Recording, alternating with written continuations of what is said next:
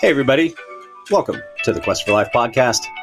I'm Dr. Ed Slover, and I'm fiercely passionate about helping people become more resilient so they're better able to cope with the adversity of life. In today's episode, I'll be discussing ways to survive criticism. You know, those times in our lives when comments other people make to us or about us that are hurtful or even destructive, and how we can move past them quicker. And dare I say it, learn to thrive amid the criticism. I mean, there's no doubt that when any of us are on the receiving end of criticism, it hurts. I mean, unless, of course, you're robotic and generally don't give a rip about what other people think of you, but those people are few and far between. In fact, many of us are laden with enough self criticism to knock over a bull. So when others criticize us, it compounds the hits to our self esteem.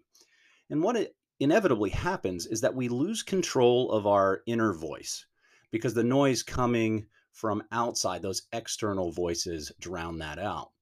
And the question is how can we wrestle control of our inner voice to a place where we can minimize the distraction and pain associated with the external criticism in order to become stronger and more, res- more resilient in the face of that criticism?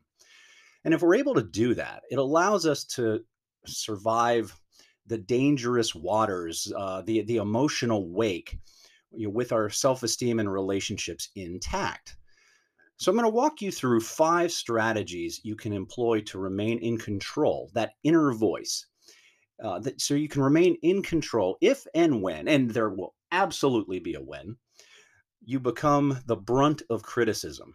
And it should be noted that each of these are absolutely easier said than done. So, number one, resist the urge to criticize back. When we're criticized, when we feel attacked, we feel that such an attack is generally unwarranted. I mean, in many ways, we feel like we're on the receiving end of, of an injustice. In those moments, it's really easy to go on the attack or to counterattack, which is to say, to lash out at the attacker. Ironically, answering criticism with criticism makes us look like the criticism was justified. Now, I want to say that again because this is an, a really interesting psychological concept, right? Answering criticism with criticism makes us look like the criticism was justified. And making matters worse, the criticism we launch with our comeback invariably leads to an escalation of conflict.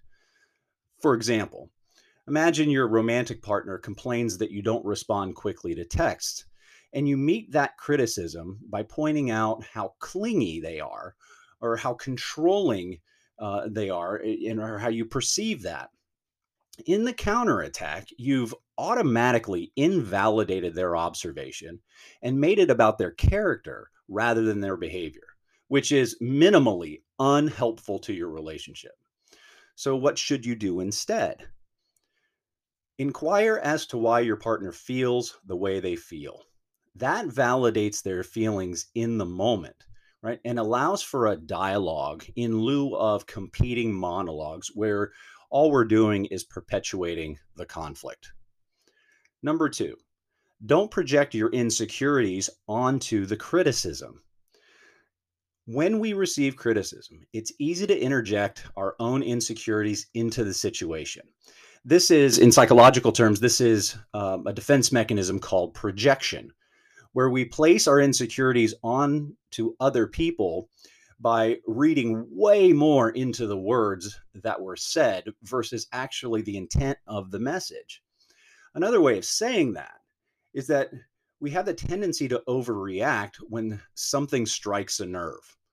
So, for example, imagine a coworker believes that they are giving you helpful uh, criticism. They're giving you a helpful critique. They genuinely believe that they're helping you, but instead you internalize that be that being overly harsh and inappropriate. And rather than hearing anything that is potentially positive from that critique, you'll feel feel their comments or some type of condemnation of your abilities, and the interaction will invariably go downhill from there. So, what should you do instead? First, thank them for their feedback and inquire as to how they suggest your work uh, performance uh, can can you know be improved? What should you do instead? Right? Try taking a position of humility, and in the moment, this is extraordinarily difficult. But try taking a position of humility and try to figure out what you can learn from the situation. Right? What what I'm not saying is that the criticism you that you receive in the moment uh, won't sting. It absolutely will sting, but at least you may be better for having received the criticism in the first place. Number 3. Try to understand where the criticism is coming from. Okay. Very often people criticize others as a way of feeling better about themselves. Said differently, these people criticize you to make you feel worse about yourself, which in turn makes them feel better about themselves. And while this may be childish, childish and immature, which of course it is, um, it's a thing. It's a thing even in adulthood. So, for example, imagine you have a friend that constantly points out your inadequacies once you realize why they're doing it, you're better able to reframe the interactions, provided that you value the relationship. So, what should you do instead of counterattacking? Offer them a kind word. Offer them a kind word without feeding their their ego uh, or their desire to be superior. You point out their strengths so they're better able to acknowledge yours. I mean, this will take time. This will take patience and certainly consistency. Um, and if it doesn't make a difference over time, you really need to reevaluate the relationship, uh, uh, which is to say, the extent to which you value that relationship. Because if they're overly critical over a period of time, it's like, what what productive value do they actually add to your life?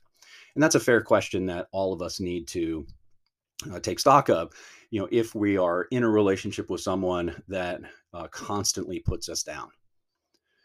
Number four ask whether there is truth in the criticism. Now this one is extraordinarily difficult to do.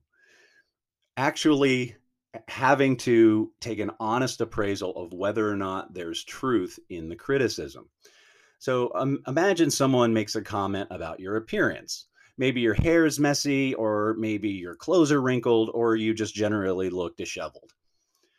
In the moment, it's really easy to perceive the criticism as an attack um, on who you are as a person rather than receiving the information as truthful or potentially truthful. So, what should you do instead? Take a step back and assess whether there's any truth in their comments.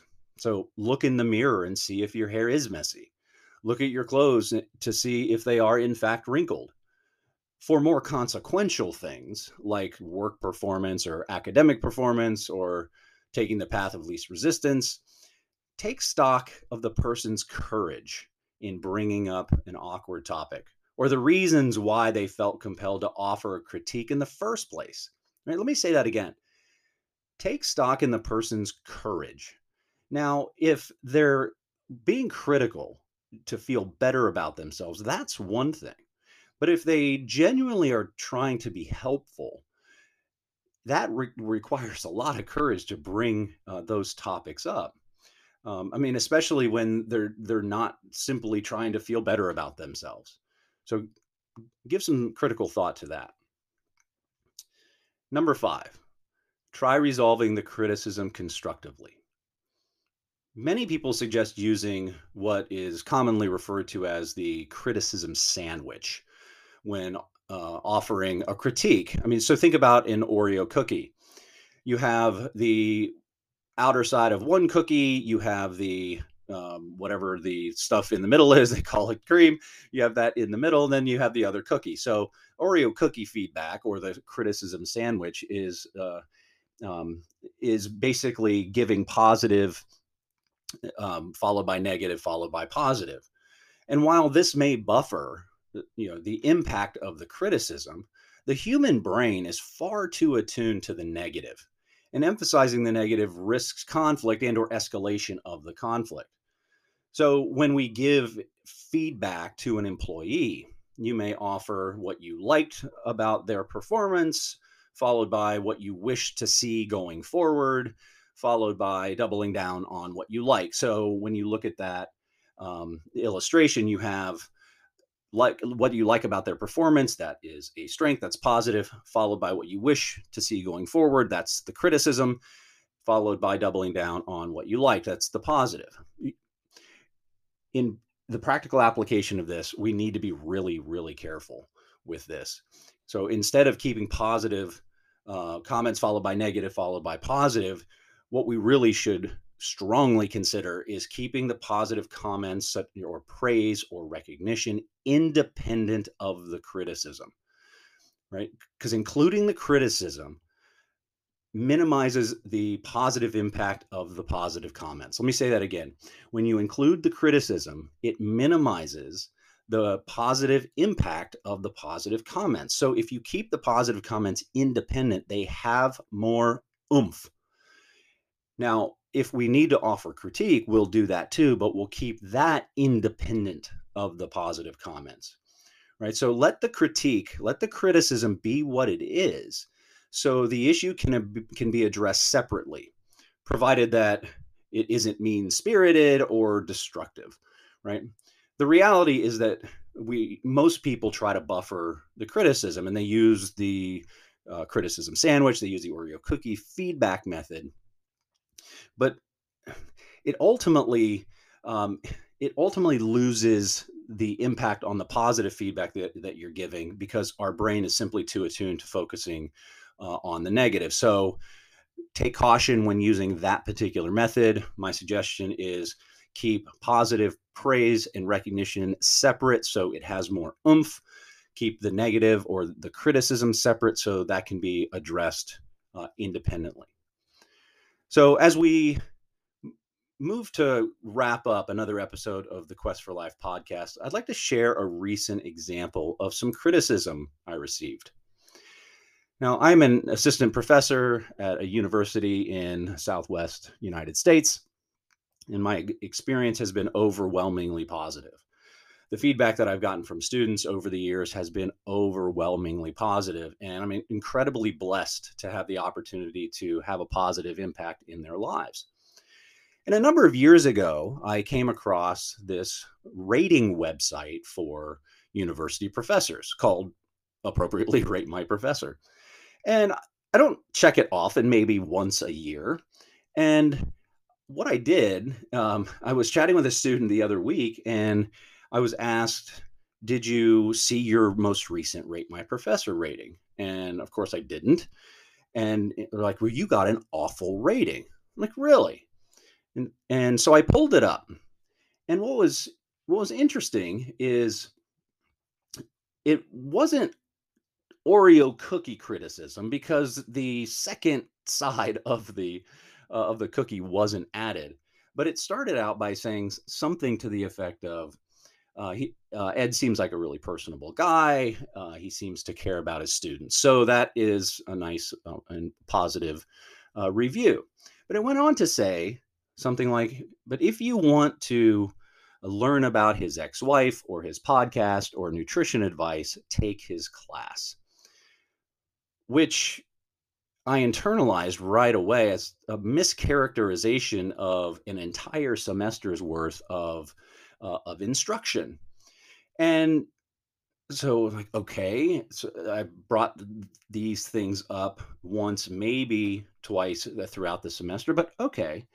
And then this person went on to write that um, this class was a waste of time and that the university generally doesn't have good professors.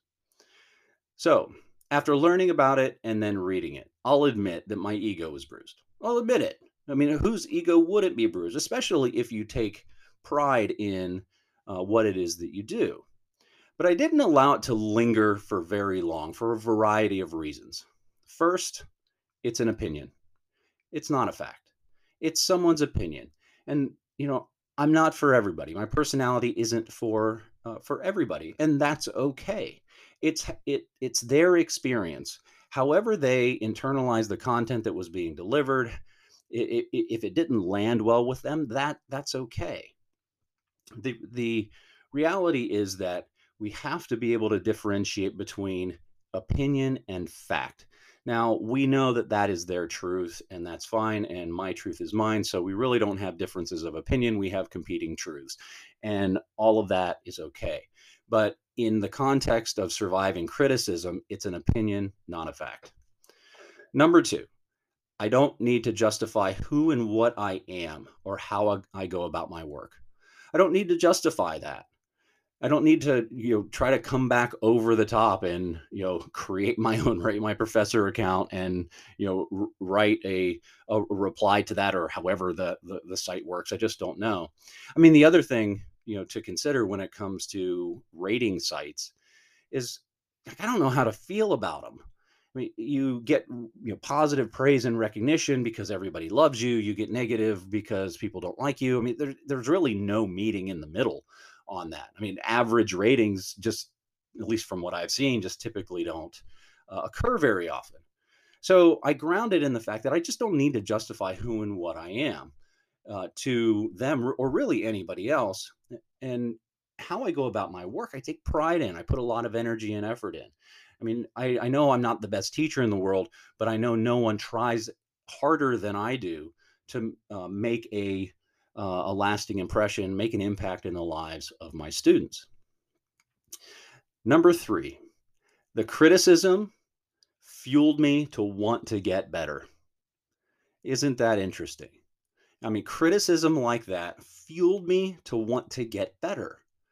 I mean, if one person feels that way, others must feel that way as well.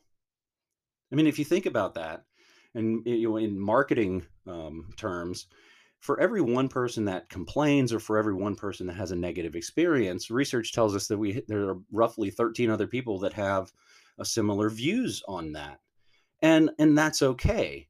And you know, very often we get caught up in all of the praise and recognition that we get and we lose sight of the work and the the the toil that allowed us to receive the recognition in the first place. And so, you know, positive praise and feedback compounded over time actually creates noise where we view ourselves better than maybe what we are. And we lose sight of all of the blocking and tackling that allowed us to receive that in the first place. So, this particular critique has fueled me to want to get better, knowing that if they feel that way, others must feel that way uh, as well. I mean, whether they take time to provide, uh, you know, such a such a critique or, or not, you know, those people that um, that I don't don't work or I don't work for or my personality doesn't fit with them. And so knowing that my next assignment is to figure out how to learn new and different ways to better connect with other people, to better connect with more people. And I mean, after all, we never truly know how we come off to people. We just don't.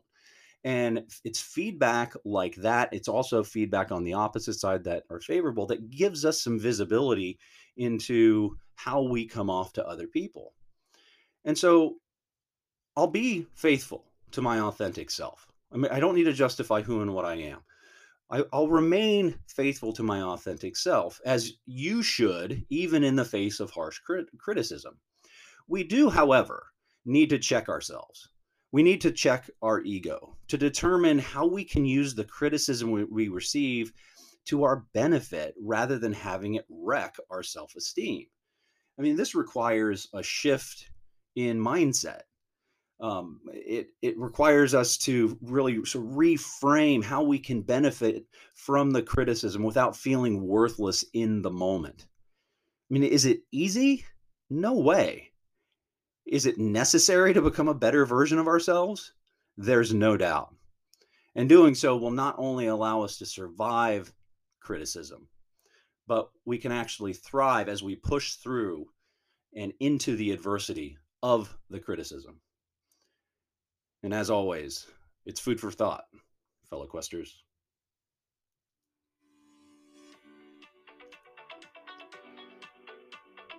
Please consider writing a review and leave a five star rating.